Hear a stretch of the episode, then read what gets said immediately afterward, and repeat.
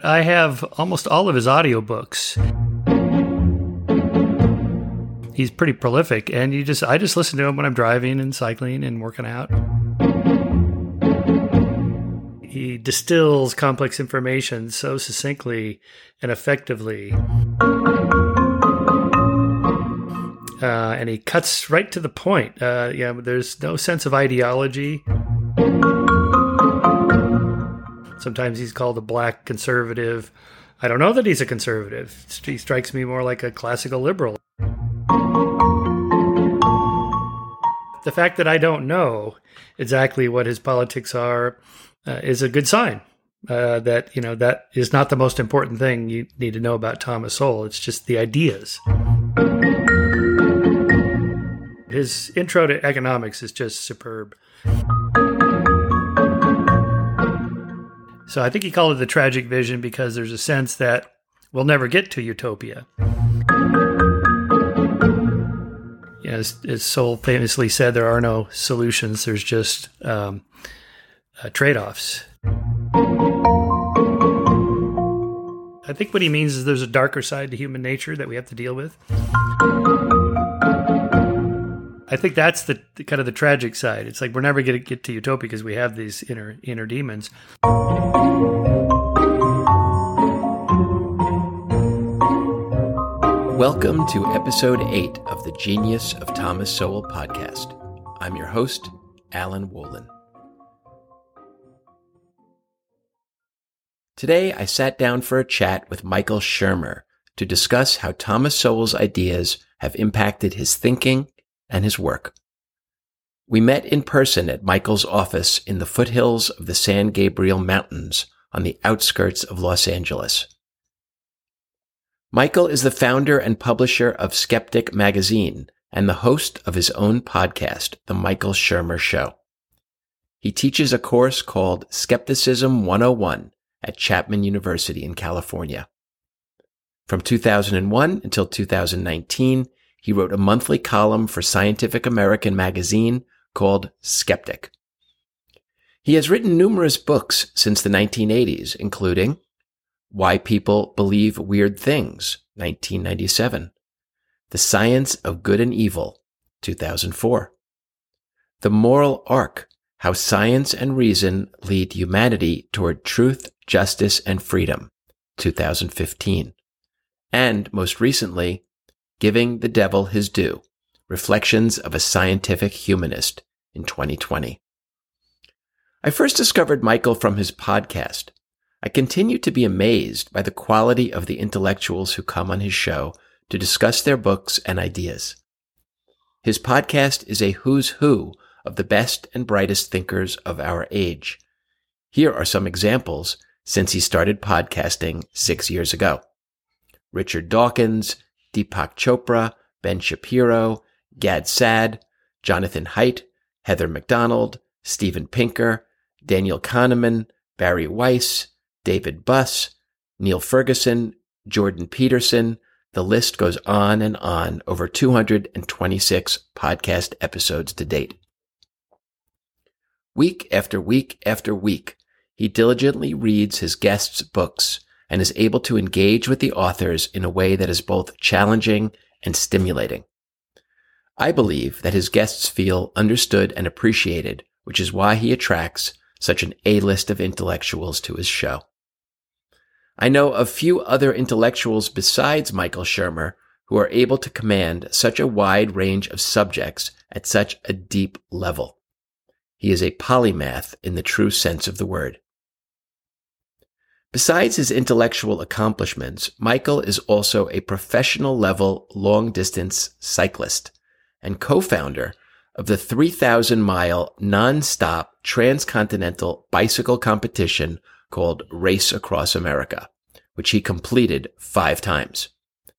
There is even a medical condition named after him, the so-called Shermer neck, which afflicts cyclists and their neck muscles. When I arrived at Michael's office for this interview, he was decked out in his cycling gear and wearing one of those thick waist belts. I'm not sure if he had just gotten back from a 50-mile ride or had just helped to unload 100 cases of Skeptic magazine from a delivery truck. Either way, Michael is not just a man of the mind, he is also a man of the body, which is further evidence of his polymath status. Michael Shermer, welcome to the Genius of Thomas Sowell podcast.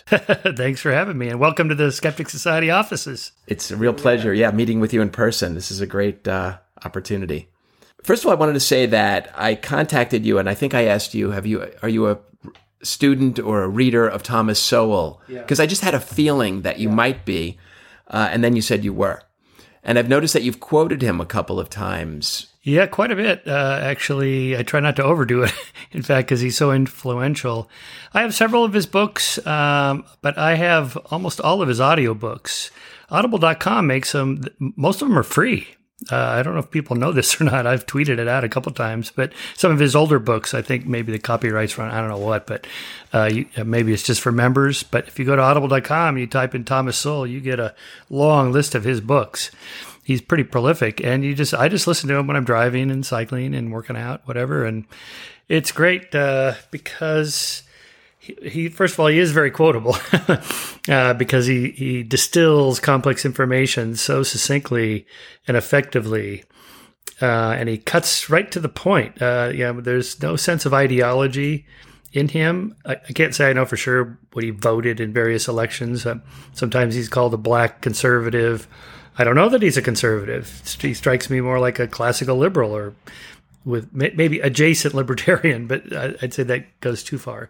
So the fact that I don't know exactly what his politics are is a good sign that is not the most important thing you need to know about Thomas Sowell. It's just the ideas. So when did you first discover his work? I'd say in the 1980s, actually. I would periodically come across his columns. I think he had a weekly column in various publications. I think it was even syndicated, so I'd run into him that way. I'm trying to remember. I read his economics intro book, I think, in the late 80s, early 90s. I forget what year that was first published, but it was his basic intro. That might have been the 90s, I think. Because I've never taken any economics courses, but I know a lot about it just because I've taken all the great courses on economics and the history of economics, and Thomas Sowell's books, are really good. His intro to economics is just superb. It's just a textbook really, but he's such a good writer that it feels less like a textbook than a trade book. I mean, I discovered Thomas Sowell just by chance. Those books, those tables at a bookstore where there's just random books on it, and I found economic facts and fallacies there, and I was like, oh, this looks interesting, and then started reading it standing there in the aisle, and I became just fascinated by him ever since. And I've been talking about him for years, and I finally decided to start this podcast as a way to really discuss his ideas with other people, because you don't usually come across people who know of him. Right. That's astonishing because, well, maybe he is an intellectual and I travel in those circles, but he wrote for newspapers and magazines, popular magazines, for so long. It's how can anybody not know of him? I don't know. Somebody like I'd put him up there with like a George Will or Charles Krauthammer as a public intellectual, non-liberal public intellectual. Let's put him that way. I don't know what he is exactly on the right, but he's not on the left. And so you can think of some big names on the left, but what about on the right? Well, I think of George Will and Charles Krauthammer and Thomas Sowell, I would say. His Conflict of Visions, he had that trilogy. I was kind of looking on my phone here because I had downloaded a bunch of these when I when I finish a book that I need to read for my podcast, then I'll go back to Thomas Sowell, just as good background reading. Intellectuals and Race, The Economics and Politics of Race, Dismantling America, Applied Economics, Intellectuals and Society, Civil Rights. Those are all free online. Unabridged, I'm on Audible.com. Unabridged, fully read. To me, that's just gold. That's just a gold mine. Take advantage of that. Oh yeah, his trilogy. So the Conflict of Visions was very influential on me, which I discovered through Pinker's Blank Slate, because Steve runs with that and then twists it slightly. Thomas's Conflict of Visions were I forget the names he had. I think it was the was it Utopian and The Tragic, right? Tragic was, and then I think the Utopian was the other one. Utopian, yeah. Yeah, basically that the left is more utopian, and the reason Pinker picked this up is because they're more blank slate. Like we can engineer society from the top down, because there is no human nature, fixed human nature. We can make people into whatever we want if we structure the environment correctly, right? Well, that's actually not possible because we do have a human nature. So I think he called it the tragic vision because there's a sense that we'll never get to utopia. You know, as Sowell famously said, there are no solutions. There's just trade-offs. And so utopia is not possible, so that kind of gives a sense of tragic. But I think what he means is there's a darker side to human nature that we have to deal with. So you need social institutions, you need a rule of law, you need a military, you need police, you need courts, just criminal justice system. You need norms also provided by institutions like religions and also, sort of social capital institutions, not just churches, but other things where there's norms of decency. And kindness and kind of reinforcing the better angels of our nature. And the reason for that is because there's also those inner demons in there. And so I think Sowell is citing, although I gather he's not a religious man at all, that he's siding more with, at least this is how I interpret it, with the Christian worldview or religious worldview. Now, it's a different language. You know, they talk about you're born in sin. Of course, an evolutionary psychologist is not going to say that, but it's like we're born with a nature in which we tend to want to be greedy, or we're tribal, we're xenophobic, and there's kind of a logic to all these things. We have the potential for violence, and in a way, there's a logic to it that if you don't cultivate a reputation of not being bullied, you'll be bullied. So one of the things you got to do is stand up for yourself, and sometimes that requires being seemingly kind of mean or nasty or even punch back if you get punched. And I think that's the kind of the tragic side. It's like we're never going to get to utopia because we have these inner demons. But the good news is that you can temper them through these various institutions. So I think much of Sowell's work deals with that. So that was the Conflict of Visions, and the other one was the quest. I think it was Quest for Cosmic Justice. Right. I think that was the third one. Also very influential on me when I was writing The Moral Arc. We have this sense of right and wrong inside of us, and everybody wants justice. So, like some of the lines of research I was looking into was self-help justice. So where people don't trust the state, the government, the court system, the police, they still want justice too, but they have to then take it into their own hands. And so this is what drives rates of violence up. Inner cities where there's drug trade and so on. If drugs were legal, then you could have a contract with customers and producers and distributors. And if there's a violation of the contract, you can sue them, you can go to court. But none of that's available. Those social tools for solving conflict, none of those are available for an illegal service and product like drug distribution. So they have to turn to their own justice, self-help justice. And, of course, that involves guns and late-night raids on people's homes, and that causes violence to go up. And but so that idea of cosmic justice is a sense internally like, but I want the right thing to be done. And if the state doesn't do it, I'm going to make sure it gets done. And and then also I know Sowell pursued this line with, liberals tend to go for this, we have to have perfect social justice. I think that's the kind of the goal of the social justice activists is, we have to ferret out every last racist cop. Well, that's a good goal. We should do that. We don't want racist cops, but that there are far fewer now than there's ever been is a sign of progress. But if you just watch the news, it seems like just the opposite. The cops are as bad or worse than they've ever been. Defund the police, this kind of thing. And that, I think, is if Sowell was going to write about the BLM movement, I know he's retired now, but if he was going to write about that or social justice activists or the anti-racism movement, I don't know if he's commented on that publicly, but my guess is he'd say they have a quest for cosmic justice. They want a perfect, race-blind society, which we all do, but But the problem is if they don't attain it, then, you know, then we're going to tear the whole thing down. Well, you're never going to attain it. There's always going to be some racist asshole out there, just some white supremacist. There's always going to be a few. And so you have to be able to say two things at the same time, that things are better than they've ever been, and they're not perfect, and we still have work to do. Now, there are a couple of quotes of yours, actually, that I'd like to mention here, which when I heard you say them on the podcast, they sounded somewhat Sowellian to me. So here's your first quote. And Republicans think of the government as a strict father. Democrats think of the government as a nurturing mother. Yes, nurturing parents, actually. Let's see, what's his name? George Lakoff, his book, Moral Politics. So that's not, maybe he's influenced by Sowell, but he's a linguist. So he studies metaphors, the use of metaphors in social life, all life. I mean, most of science is metaphor. You know, natural selection is like artificial selection, like pigeon breeders. Darwin opens his great book, The Origin of Species. Well, that's a metaphor, right?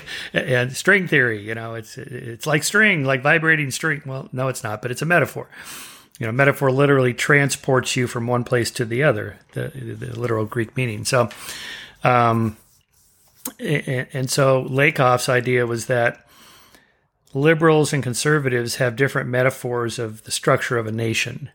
So conservatives see the government, as a strict father figure, and that the purpose of government is like the purpose of the father in the family, is to kind of impose discipline on the entire family, especially the children, and that the children are, you know, again, like the tragic vision, they're flawed and they're sinful and so on. So you got to rain herd on them. And give them discipline and rules, and enforce those rules, and that leads to more draconian, physical punishment, that kind of thing. Whereas liberals, Lakoff says, are more like nurturing parents. Now I'm told by a friend that knows Lakoff, who's in that business of linguistics, that he didn't want to call it a nurturing mother, because mother implies that it's a woman, and maybe women are not necessarily mothers, or mothers are not just women. Men can be mothers. I don't know. There's something in that whole woke community that people are afraid to tiptoe around. So he used the metaphor of the nurturing parent. Okay, whatever you want to call it. But the idea is more gentle, kind nurturance of the citizens of a nation. That the government should be there to kind of nudge them along, encourage them to do the right thing with rewards, you know, minimize punishments, this sort of thing. So from there, you can kind of pick different social issues, like abortion. For conservatives, well, the problem is unwanted pregnancies. Well, why are these girls getting pregnant when they don't want to be pregnant? They're not ready. Well, they're out messing around. They're fooling around. They're having sex, you know, when they shouldn't be. They should be disciplined. They should be chaste and practice the fidelity and wait till marriage. And so the idea that, well, just give them birth control. Oh my God, are you out of your mind? This just encourages them to be even, more promiscuous. So no, bad. Whereas the liberal, the nurturing parent, would say, okay, yeah, you shouldn't do this, but just in case, here's some birth control, and and here's some rules about it if you do get yourself in that situation, and if you get pregnant, we're going to help you, and we'll either have the abortion or put it up for adoption, and so on. Or guns are, to the conservative, this is like the father protecting his family. So the Second Amendment is the government's way of saying, if we're going to have a self-governing people, and the long arm of the law, when this was written, in the 1780s, the long arm of the law was not very long. Like maybe Ohio. So, if we're going to expand westward and fill up the continent with a bunch of self-governing people, and the government can't be there, well, they got to be armed. Not to mention, if the government gets out of hand and a totalitarian state arises, the citizens need to defend themselves. Of course, at the time, the government had the same weapons that the citizens had, breech-loading muskets. Now, you have a shotgun and a handgun and maybe at most an automatic rifle, and the government has, military tanks and armored vehicles and whatever else they need. So it's not really applicable in that sense. To the nurturing parent, guns are a threat. you can get some liberals say, yeah, I believe in guns, but with lots of controls and so on, and gun safety is a big issue. And so, or immigration, you know, the job of the parent, strict father parent in the family, is to protect his family from outsiders. So in a way, the government is to protect the nation, the citizens, from immigrants that are outsiders, a threat to our family. Whereas, you know, the nurturing parent liberal is more open to immigration. Anyway, so you can just kind of go down the line and you see how it divides up. Now, maybe it's not a perfect way to think about the nation, but it's a useful way to talk about it. And I think Sowell would find a lot of harmony with that idea. Another idea that you've quoted that a few times actually in your podcast is the difference between the Democrat rallying cry and the Republican rallying cry. A Democrat will say, what do we want? Justice. When do we want it? Now. And a Republican will say, what do we want? Slow, gradual, peaceful change over long periods of time. When do we want it? Eventually. Yeah, you're going to have a hard time getting people motivated. I find this theme in a lot of Sowell's writings, where he says, you know, it took us centuries to develop these institutions, and they develop for a reason, even though you might not understand what the reason is right now. But if you just destroy them and you get rid of them and you start over, you actually take the risk that you could be setting us back a lot. So gradual change, let's test it. Let's make sure these ideas work before we implement them all over the place. And that seems to be, you know, a very Sowellian way of viewing social change. Yeah. Yes, that's right. It's also, I don't know to what extent Sowell was influenced by Burke, but, you know, Edmund Burke was the original conservative, intellectual conservative, and his writings about in support of the American Revolution, but against the French Revolution, are emblematic of what you just outlined there. That is to say, the American revolutionaries retain most of the institutions that keep society afloat. You know, we got to have laws, we got to have rules, we got to have all these things. You know, they were not against religion, although they were, you know, mostly deists. They weren't atheists. They certainly weren't like, let's get rid of all religion. You know, they felt like a self-governing people need an internal governor, and so something like that. But if you read the Federalist Papers, I've been reading the Federalist Papers just again on my long drives and bike rides. They're available online for free. All of them are read, and they're a little difficult to listen to because it's written in that late 18th century, you know, kind of paragraph-long sentences. You know, therefore, furthermore, and moreover, and they go on and on, but. But they're steeped in the ideas of, you know, the checks and balances in a government based on human nature, and that these are the institutions that have worked, and they go all the way back to ancient Greece and Rome. You know, most of these guys were classically trained, so they understood ancient history, medieval history, all the way up to the early modern period and in their own time, in the Enlightenment, influenced by Hobbes and Locke and Rousseau, and all those writers. And so they were kind of inculcating into that exactly what you just said. Like, before we depart on this revolution, you know, we first of all, let's list all the reasons. It's right there in the Declaration of Independence. You know, it's, you know, to a candid world, here are our reasons. Boom, boom, boom, boom, boom. And this is what we're going to do about it, and so forth. And it's not like they, you know, no taxation without representation. It's not like they were proposing abandoning taxation and we just, you know, are a bunch of anarchists. No, they instituted taxes right away, you know, to duties, imposts, and so on, right there in the Constitution, because we got to fund the government, right? So, you know, they were very much in tune with that. And yeah, so again, back to this Sowell's, what I like about him deeply is his international perspective. You know, we're Americans are so provincial about our own issues, immigration or race or gender, and, you know, racial group differences are, you know, this is everything now. It's in every conversation every day. But if you read Sowell, you know, he can rattle off 24 group differences around the world. Like, you know, how to explain these 2 group differences, and these 2 in Argentina, and these 2 in China, and these 2 in Southeast Asia, and this and that, and this and that. You go, I don't know, I've never even heard of these people, right? So, and the other point he makes about that is that you could take any 2 groups of anybody. It could be Nikon versus Canon camera owners, and do they have income differences? Do they have wealth differences? Yes, Yankee and Red Sox fans are probably different in some measurable way. So of course, men and women, blacks and whites, Asians and whites and blacks, and you can find group differences pretty easily. It would be startling if there weren't group differences. So Sowell's point is that we have to look deeper, like you use the comparative method historically. So, this society over here also had slavery, and they had a different outcome. What did they do that's different than what we did? They abolished it earlier or later. They did it in a different way. They have different laws or something like that. Or 50 different states have 50 different gun control measures. In the United States, you can compare those. That's comparative method. And when you do that, it kind of helps leave ideology and bias out of it. You're just looking at the numbers, which I always admired about Sowell. He was, again, it didn't seem to be ideologically driven. Let's just look at the facts. What do they say? You claim X causes Y.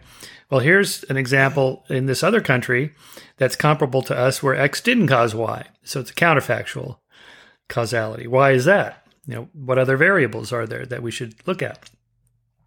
That's huge, and I wish he was active right now to comment on the anti-racism, the Ibram X. Kendis, and the whole BLM movement and all that stuff. It's an understandable reaction to the George Floyd video and some of the others that are hard to watch, but you have to have a Sowellian approach of that kind of larger, bigger picture, international comparisons to see what's the base rate. So you hear I was thinking about Sowell the other day when it's about this issue about how come there aren't more female computer programmers at Google.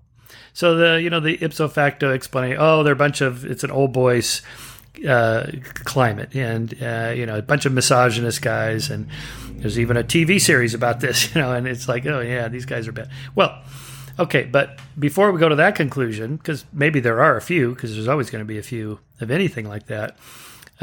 Maybe there's some other issues. What's the base rate? How many women apply to be computer engineers, programmer engineers at Google? Is it 50-50 and only 20% get hired? So that would indicate there's some issue going on here. But it isn't 50%. It's way lower. In fact, as far as I know, last time I checked this, is Google is hiring comparable percentages of women who do apply. In fact, they're going out of their way to hire, like all universities, particularly in STEM fields, science, technology, engineering, and math, trying desperately to hire women and people of color. But the problem is okay, so here gets the systemic racism or misogyny, is that, well, why are there fewer applying? So now you got to go back into time and say, well, because they don't take as many of those courses in high school. Well, why not? Because they didn't take them in middle school. Why not? Well, they dropped out in sixth grade. Why? And then you go all the way back to grammar school, and the schools are in these inner city schools. They're under performing, and they're crappy neighborhoods, and I don't know what. And then all of a sudden, you're just talking about big, deep issues of why is this? Are there these differences in society? And then you need someone like a Sowell that can dig deep into the kind of economic data and that kind of thing. You probably remember this. When I was growing up in the 60s and 70s, I remember there was a movement to get rid of those signs that say men working by the side of the road. Do you remember this? Yeah. And then they replaced them with people working. Right. Okay, 45 years later, I'm still waiting to pass by a construction site filled with women. Right. I have not noticed that happen. And they whistle at you. Exactly. There definitely are differences between men and women. And it would be, as Sowell would say, there's no reason to think that they should be the same. Right. In their preferences, in their choices, in their aptitudes even. Right. And the fact that we do think they're the same is sort of a cognitive distortion. We expect that to be the default. Yes, exactly. And in a way, it's also giving away the game to the misogynist. I think when feminists say, well, women should be able to do exactly the same thing as men, and that those jobs, the CEO position or whatever, those are the best jobs. And these jobs over here that the women are doing, these are crappy jobs. Well, wait a minute. You've given away the game. Why is raising children somehow less valuable than being the Fortune 500 CEO or a senator or a congressman? Really, they're only focusing on the money and power, political power, and financial power. And so, I mean, to me, you know, it's just a lifelong careerist, and I like to work, but, you know, I would not want to be a Fortune 500 company. I was just listening to a podcast with Francis Collins. He works 100 hours a week, National Institute of Health director, 100 hours a week for a decade. And the host asked him, how come you're stepping down? He goes, I'm tired of working 100 hours a week. I want to have a life.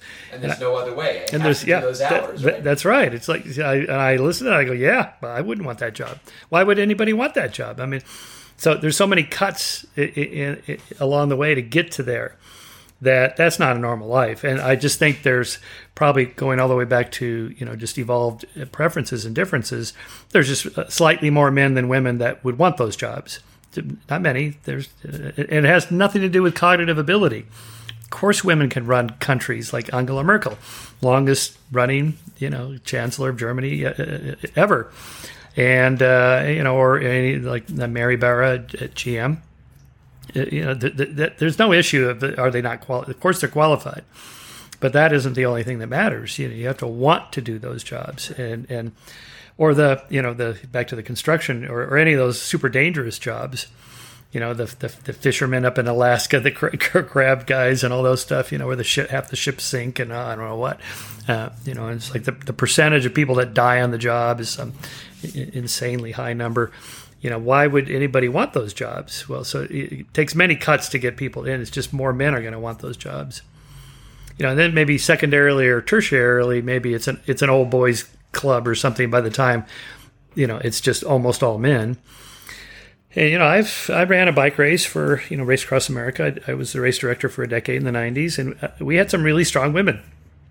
And I had no doubt they could beat most of the men, but not all of them. And either one of them could have gone in the military, and they would have kicked the ass of most of the guys, but not all of them, right?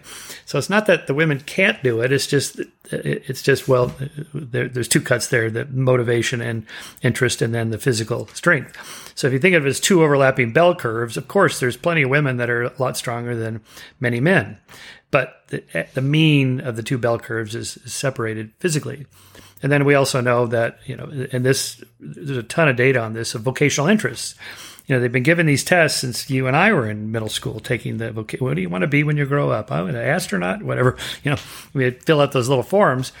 And, you know, the girls tend to, I'm talking middle school here, so girls tend to migrate toward more people-oriented careers, men toward more thing-oriented careers. And that has been withstood the whole replication crisis and all that stuff. That is pretty solid, and not just in America, but around the world, not just in Western cultures, but other cultures. And now even I saw some research on primates, like chimpanzee boys like to play with trucks and things, and chimpanzee girls like to play with dolls, even though they weren't enculturated in that at all. It's just the kind of thing you like to manipulate in your hands and what makes you feel good that you're having fun with.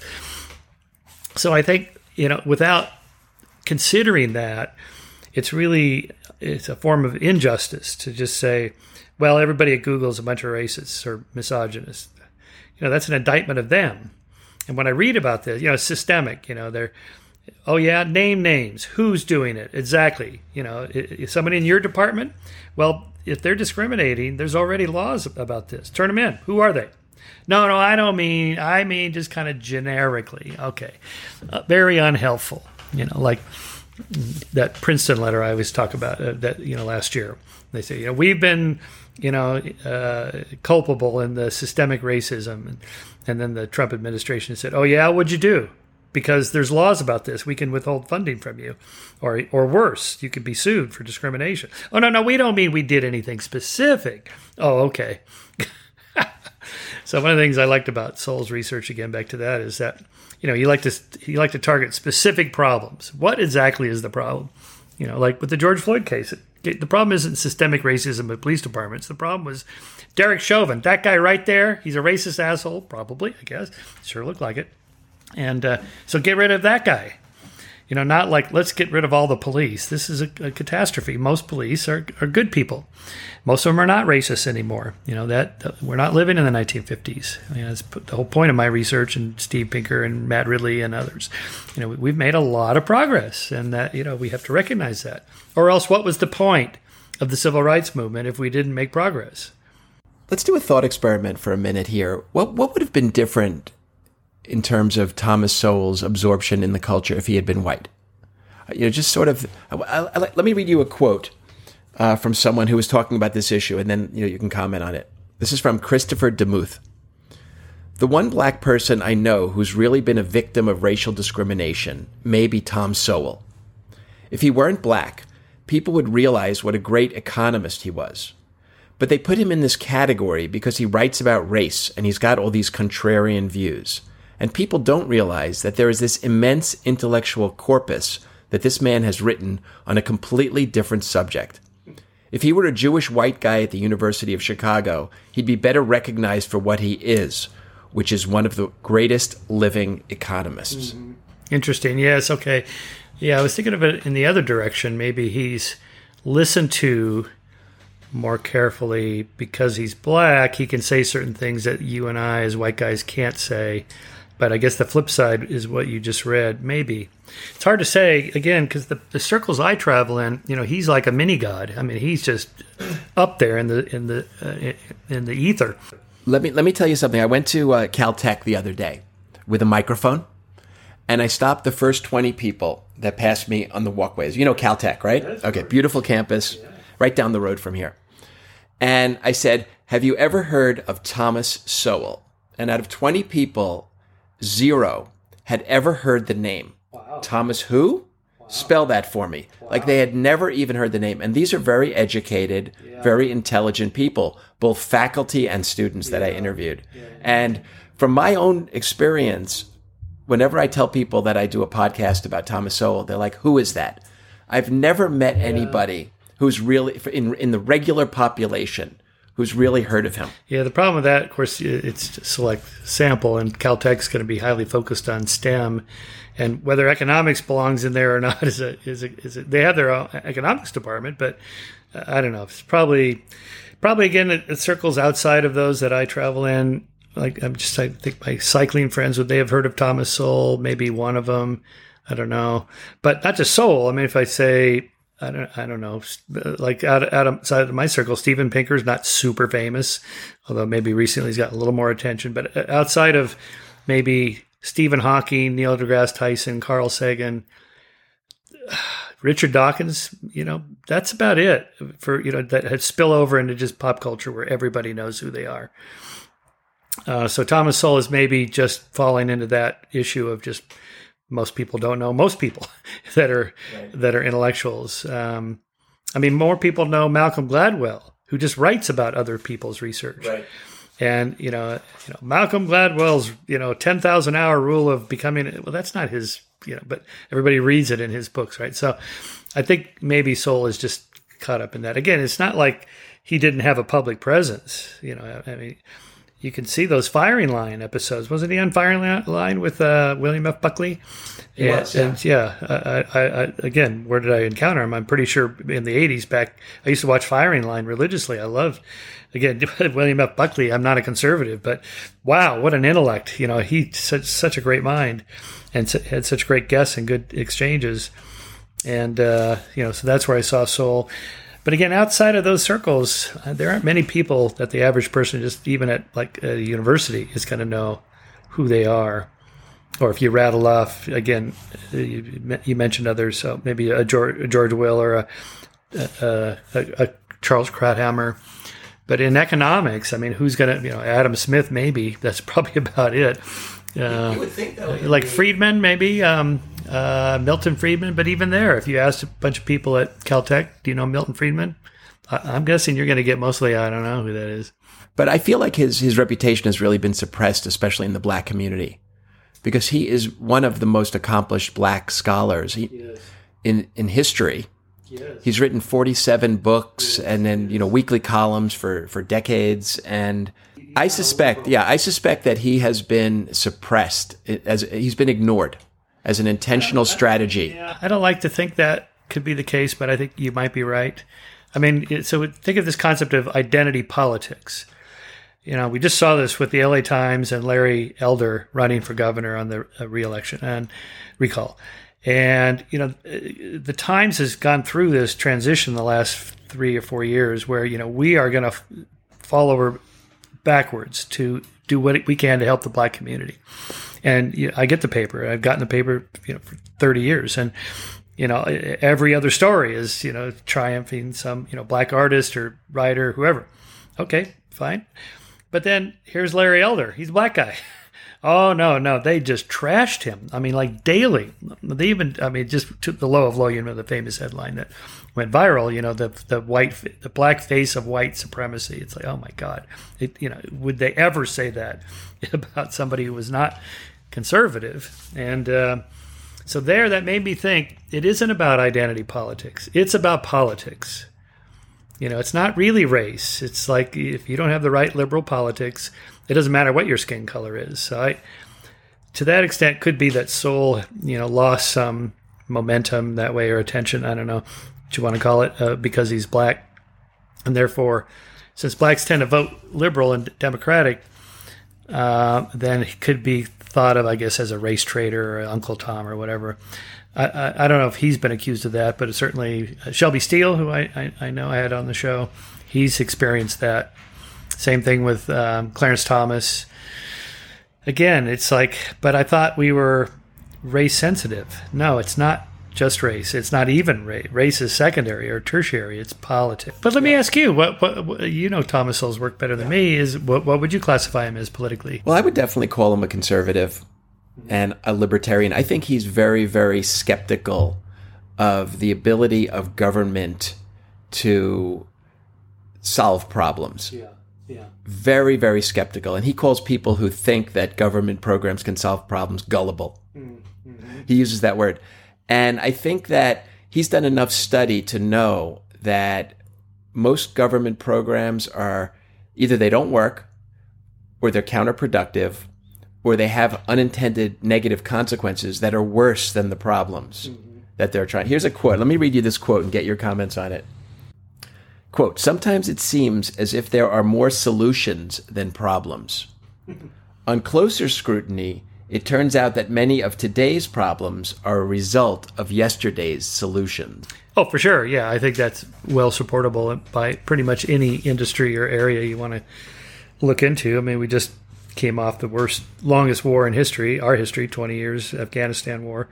And, you know, not only did we not end the Taliban and so on, it's, you know, we spent $2 trillion, well, $1 trillion there, another trillion in Iraq. So the $2 trillion infrastructure bill and social spending bill that Biden wants to pass, well, that we could have paid for it with that, with those two wars. Well, what was the purpose of the war?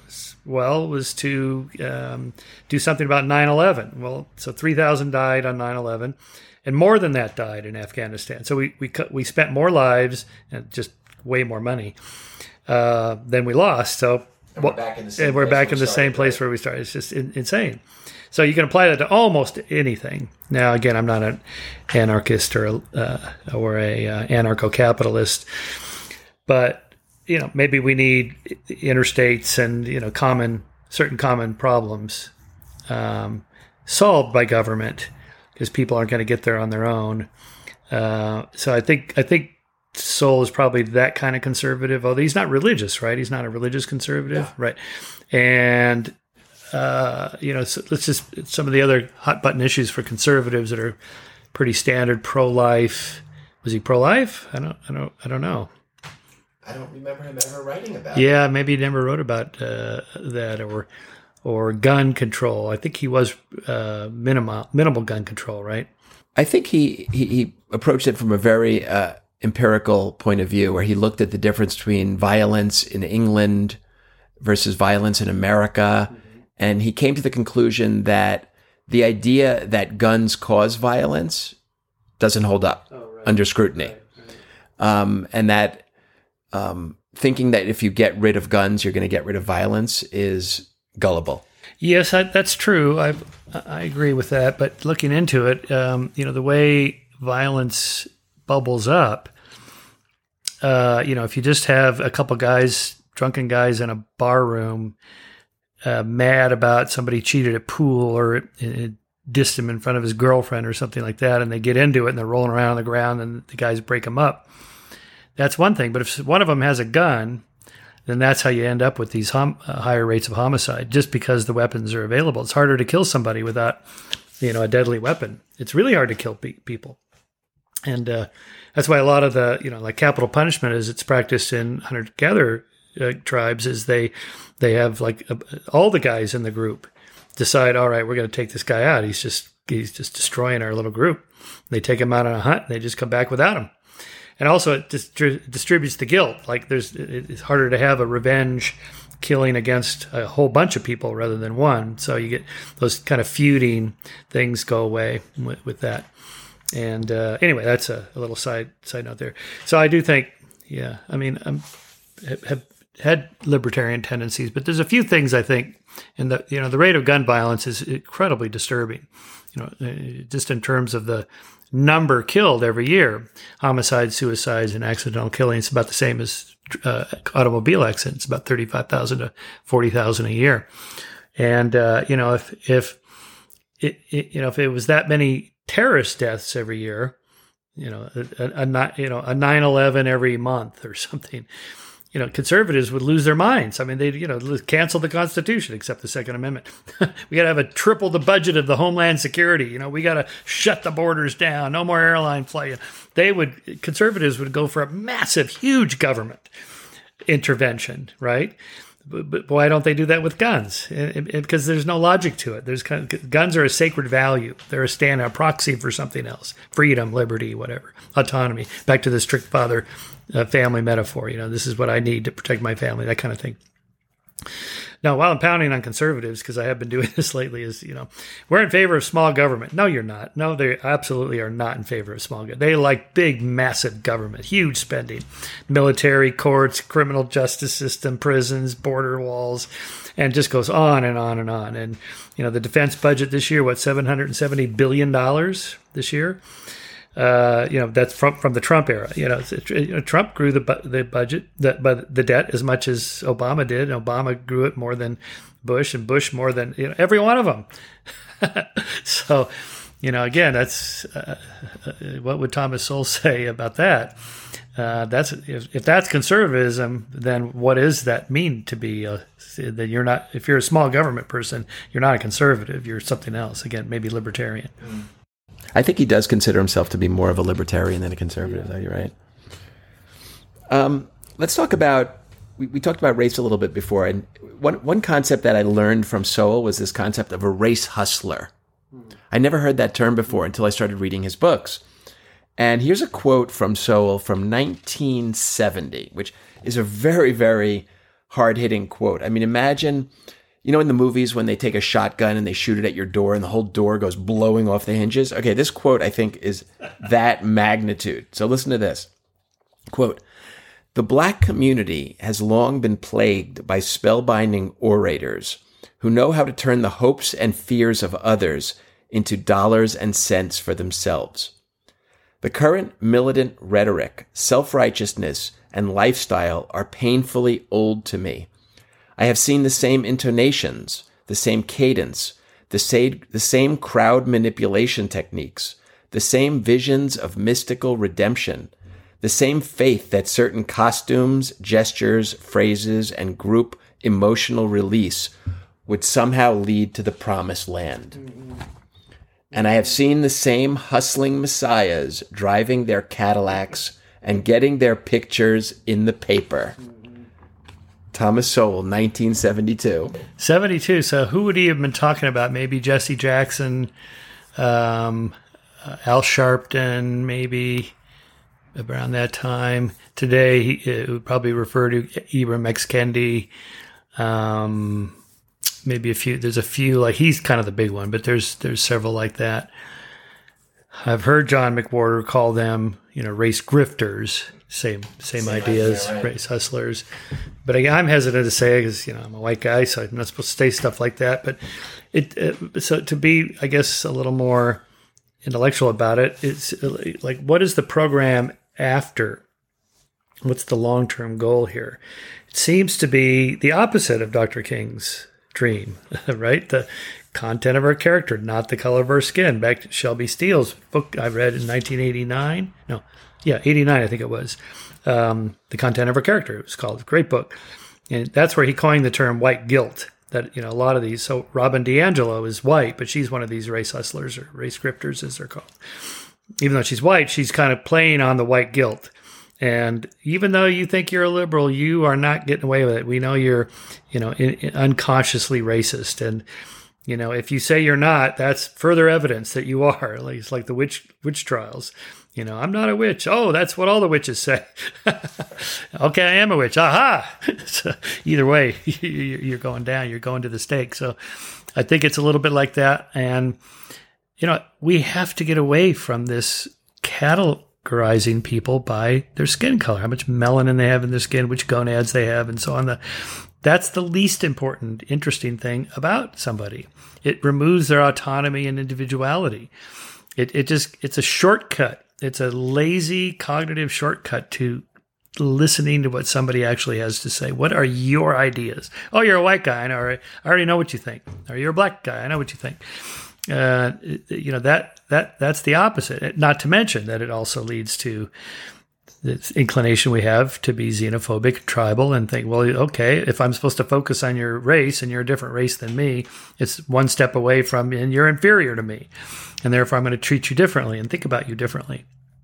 And, you know, so the whole anti-racism movement, it's really pro-racism in a way. It's saying, before we get to our race-neutral society, which is never going to happen, right? We're going to have to focus on race, starting with slavery. Okay, you know, I'm not against the idea of slavery being taught in schools. Of course, it should be taught, you know, age-appropriate. A 5-year-old doesn't need to learn about this, but you know, sometime middle school, high school. Okay, yeah, this is our original sin of our country. These are the things that happen. And by the way, you might have them read Thomas Sowell's book on race and slavery. You know, this is practiced everywhere, including black owners of slaves, including in America. Some percentage, I'd never even heard of this until recently, that of freed black slaves themselves became owners of slaves, essentially. Okay. Of course, we're not talking about that as the problem, but it's there. And so, and what about slavery in Africa? I mean, most of the slaves that were gathered up for the slave ships, you know, they had the slave owners, slave traders had contracts with some of the African tribal leaders that would help them, you know, and pay them to get slaves. Anyway, it's so, you know, Sowell's work shows how complicated it is. That, you know, it's been around for thousands of years. You know, there's nothing unique about the American form of slavery. Of course, they're all slightly different. But you can't read Thomas Sowell's books and say, well, our slavery was worse than all the others. This is not true. And all of it's bad, of course. But anyway, so... Now, you're a public intellectual, right? And so is Thomas Sowell. And have you ever read Intellectuals in Society? Yeah, I read, yeah. The main thesis of Intellectuals in Society is that intellectuals often get it completely wrong, because they are not judged by whether their ideas work in reality, in the real world. They are judged by what other intellectuals think of their ideas. Mm-hmm. So you yourself are a public intellectual, and do you think that's true? I mean, if you had some crazy ideas that just didn't work in reality, would you ever pay a price if everybody thought you were a smart guy? Pay a price? Probably not. Other than maybe just lower book sales, or, you know, fewer speaking engagement invitations, something like that. You know, for me to be canceled, cancel culture, it'd have to be worse than just wrong ideas. It would have to be something racist or misogynist that was pretty blatant, something like that. I think he has a point. So there's two parts. I think that's part of it.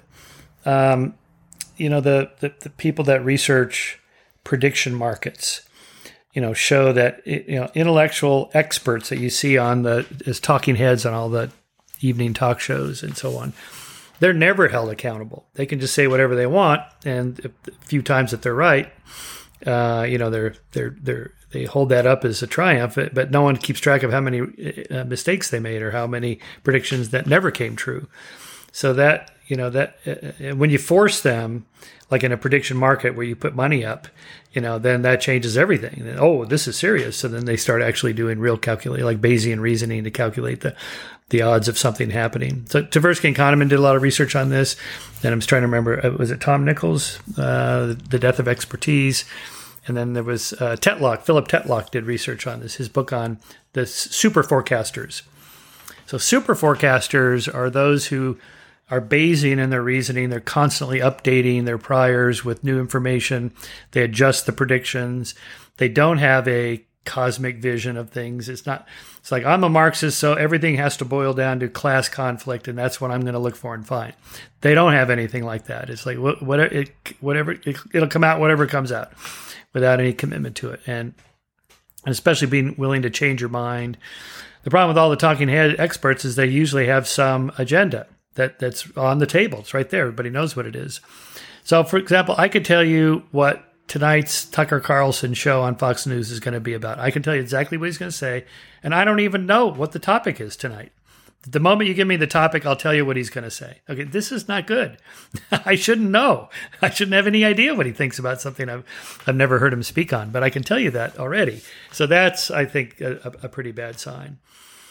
The other aspect is that, yes, so there's no consequences to pay, but also intellectuals tend to live in the rarefied air of the ivory tower or some other institution where they don't have contact with regular people, real people. Lenin famously hardly ever worked. He never visited a factory. He didn't engage with and talk to and interact with workers, right? But he had this theory about workers. And what they want and what they need and so on. And so he wrote books about it. He was just total intellectual about it. And then when World War I happened and, they all predicted, well, it's going to be the classes are going to rise up and the workers and so on. None of that happened. It was nationalism. Workers killed other workers in different nations. So it wasn't a class conflict thing. And then he didn't predict the middle class, the rise of the middle class. And but those intellectuals never change their mind. They don't think, well, we made this prediction, it didn't happen, so let's adjust our theory. That never happens. So that's the other problem. In the same book, he talks about the difference between intellect and wisdom. And here's what he says. He says, wisdom requires self-discipline and an understanding of the realities of the world, including the limitations of one's own experience and of reason itself. The opposite of intellect is dullness or slowness, but the opposite of wisdom is foolishness, which is far more dangerous. That's a wise observation, let's say. Yeah. Well, it could be that Sowell, the fact that he kind of left academia early on in his career, just decided I'm going to be independent and just write, was probably the best thing anybody could do to be an independent thinker. Of course, you can't always do that. I mean, you got to have a job. And so he was able to get funding and work at where he was at the Hoover Institute, right? Yeah. So that helps. But, the moment you go down the career path of being an academic, there's a certain environment you're going to be just steeped in, and it's hard to even see out of it. So, and also Sowell worked in government too, right? The Labor Department, was it? Or housing? Yeah. Labor. And you could see how the sausages were made. It's like, oh, these people don't actually care what the outcome is. It's they're kind of keeping their jobs. I tell a funny story. One of my favorite episodes with Joe Rogan's podcast when he had on who was the WikiLeaks whistleblower, not Snowden. Edward Snowden. Anyway, so Snowden was talking, Joe's really into conspiracies, conspiracy theories. And so he's asking him about this because he worked in government. He goes, let me tell you what the real conspiracy is, Joe. These are a bunch of bureaucrats that are mostly just trying to keep their fiefdom alive and just keep the funding coming. They just keep their jobs. So, the way the sausage is made is like they have to kind of ramp up the threat, the terror threat or whatever. This is if you cut off our funding, this disaster is going to happen. So you need us. All that is really just job maintenance and, kind of their little power niche in their corner of the government. And it's not like they're trying to get, world domination. No, it's just, keep their jobs. And so, it's not the, transforming lizard people running the government or or some cabal like that. It's just a bunch of bureaucrats.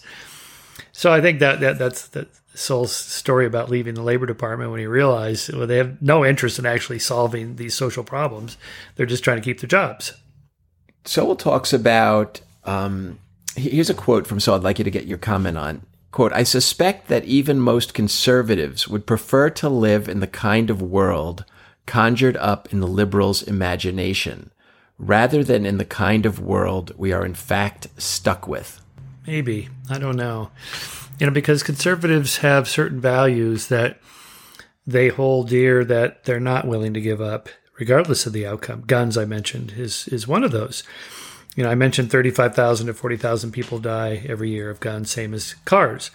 So in debates I've done on guns, like, well, I've asked my interlocutors, well, what if it was an order of magnitude more, 350,000 to 400,000 a year die of gun violence? Would you be concerned? Nope. I want my guns. There's no number of people that would die by guns that would change that value. And it has to do with you know, kind of sacred values that you can't put a number or a price on. It's what people bump up to against when they talk about, like, prostitution or organ sales. You know, why not let people sell their second kidney? You only need one.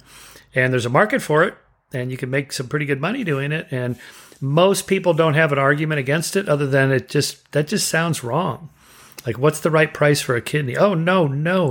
You can't put it, or a sex worker, you know, what's the right price for sex? You know, it's like, oh, that just sounds terrible. There's no, you don't put money on it. You know, in the same way, like if you went to somebody invited you over for dinner to their home, and at the end you said, well, what I owe you? And you get your wallet out. It'd be like, they'd be insulted. Like, this is, what are you talking about? You can't put a price on the friendship. Yeah. And my generosity. So I think for some conservatives, I don't think they want to live in the liberal world. I'm not sure Sowell's right about that. I mean, he had this idea, I've heard him say that, where, you know, that sort of socialist, egalitarian world where everybody has everything they need and so on.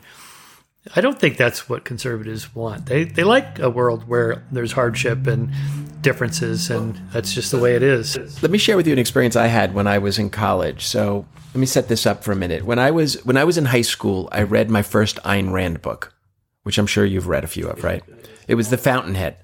And I remember being blown away by that book. And after only a few pages, I looked up and I said to myself, this is the best book I've ever read.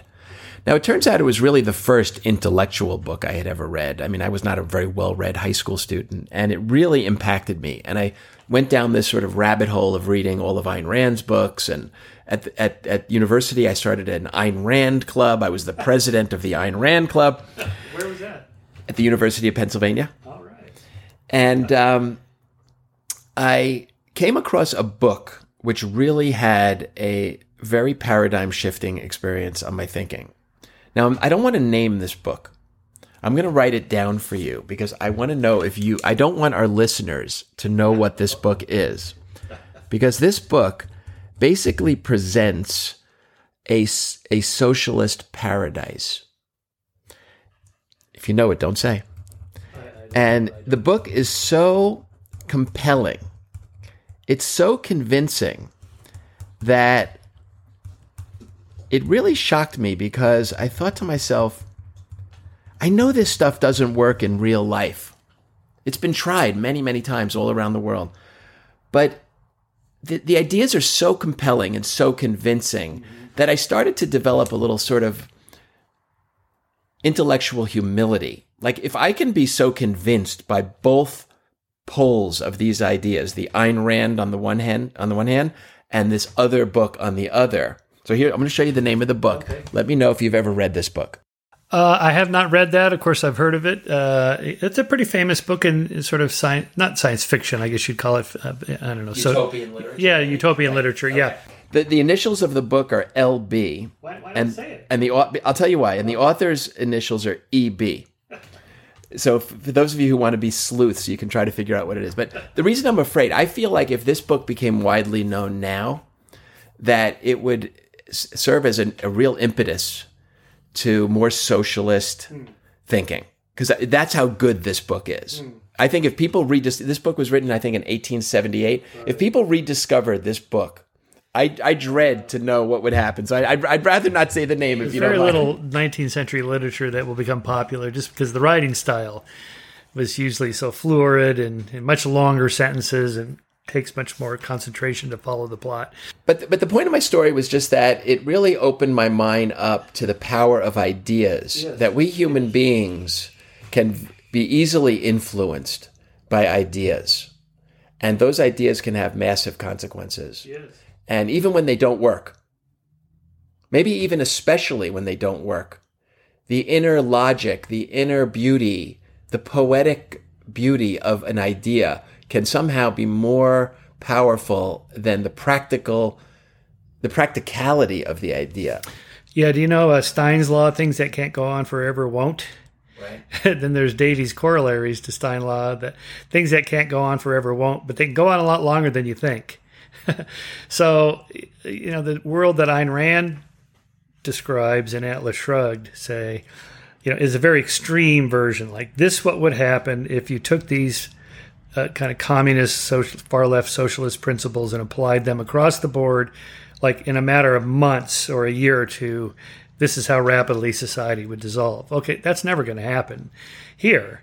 But it could happen very slowly over the course of like a century of just more laws, more regulations, and so on. So again, this is why we need two parties. We need conservatives to come in there and go, all right, we've had too many laws. Let's cut back the regulatory state for a while, like Trump did, and that goosed the economy quite a bit. So, okay. But of course, we don't want to go too far down that road. We need some regulation, so we got to get the Dems back in to, you know, kind of, so I see the two as kind of bouncing off each other. And, you know, I like Ayn Rand's writings, but Atlas Shrugged was by far, I think, her best work. Her nonfiction is not easy to read. It's pretty heady stuff, and she's a philosopher, so, and I'm not. And so there's a way philosophers think that I have a harder time concentrating on their arguments than scientists do.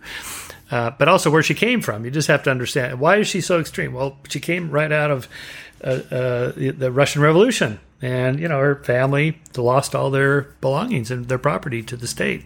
So, of course, she's going to, you know, feel like, hey, look what happens. You know, oh, that can't happen. It happened there.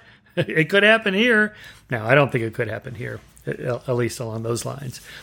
But I think the other the thing that attracts people about Rand is that she's inspirational. Her good figures are really strong characters. And she has this reputation of creating these characters that are just, you know, like greedy assholes. But they're not. They're really not like that. You have to just kind of get to the core of what she's talking about. You know, when she talks about the character development of, you know, Hank Reardon or Francisco D'Ancona or John Galt. You know, they're kind of cardboard characters, but what they represent, you know, is kind of inspirational. You know, just be the best you can be. It doesn't matter what you do in life. You could be like one of her characters runs into a hamburger stand, a guy's flipping burgers. Turns out it's like it'd be like Dan Dennett, the philosopher's flipping burgers. It's the best burger she's ever had, and he's making this burger with the most skill, and he's proud of what he's doing. You know, it's kind of a silly story, like that's ever going to happen. Well, but the point is that whatever you're doing, you should just be good at it. You should be the best you could possibly be. Now, that should be inspirational to anybody, right? And so I think that's what people get out of her. Again, this kind of identity politics, we should support women no matter what, particularly like in industry. Yeah, well, Ayn Rand's main character in Atlas Shrugged ran a transcontinental railroad. She's like the hero of the story. She, right? And so obviously Ayn Rand is a feminist. Oh, no, she's the wrong kind of feminist. Okay, so it isn't feminism. It's politics. We're back to it's not identity politics. It's politics, right? You got to have the right kind of politics or else you're not a true, you know, feminist or whatever. And I could go on and on about Rand. I know the work quite well. I'd be curious to know what Thomas Sowell thought about Ayn Rand's writings. But again, I try to be charitable. I know I've had critics on the show about her, and I know that cult-like following. I've written about that myself. You know, clearly there's flaws in the philosophy and the movement. But why not take the best part of it, like you would any writer? Let's end with another Sowell quote and then get your thoughts on it. I know we're coming to the end of our time. Quote, "The fact that so many successful politicians are such shameless liars is not only a reflection on them, it is also a reflection on us. When the people want the impossible, only liars can satisfy. Interesting, yeah. Well, I guess Trump would be a good test case of that, because I do think the public understands politicians do lie, exaggerate, dissemble, whatever they do to get the job done, and they all do it. Obama was just as bad as Bush in his own way. Mr. Transparency, who wasn't transparent, the surveillance state grew under Obama, and Gitmo got even worse. And, all the troops, he didn't pull the troops out, on and on and on. But at some point, I think Trump's line was just so blatant. Even when it wasn't in the service of anything, he would lie when he was getting nothing out of it. I mean, you kind of see the politician would exaggerate or lie a little bit just to get this thing done. But Trump would do it just for no reason, just to see if the gullible Trumpsters would follow him and believe it, and they did. And so, and the Washington Post kept that, they kept a tally, it was over 30,000 lies in 4 years, demonstrable. You could just look it up to see what he said. He's wrong. Every speech had like a dozen or two. And I think most people, even conservatives, said, all right, that's too much.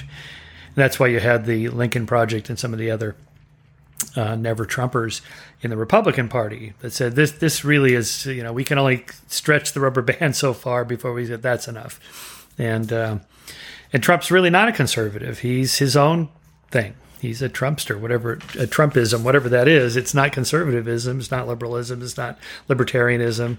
It's his own thing. And I think so. Again, I think the public will put up with a certain amount of that, but that's too much. Well, Michael Shermer, thank you for joining me on the Genius of Thomas Sowell podcast. When are you going to have Sowell on? I'm working on it. Let me end this episode by reading a letter I received from the Supreme Court of the United States. Dear Mr. Wollin, many thanks for sending me the Thomas Sowell post-it notes. I have long been impressed by Professor Sowell's voluminous writings, and I am happy that you have started a show dedicated to the discussion of his work. I appreciate the invitation to appear on your show, but I am afraid my work obligations during the very demanding October term 2021 does not permit me to do so. Sincerely yours, signed Justice Samuel A. Alito, Jr. I'm Alan Wollin, and this has been Episode 8 of the Genius of Thomas Sowell podcast. Thanks for listening.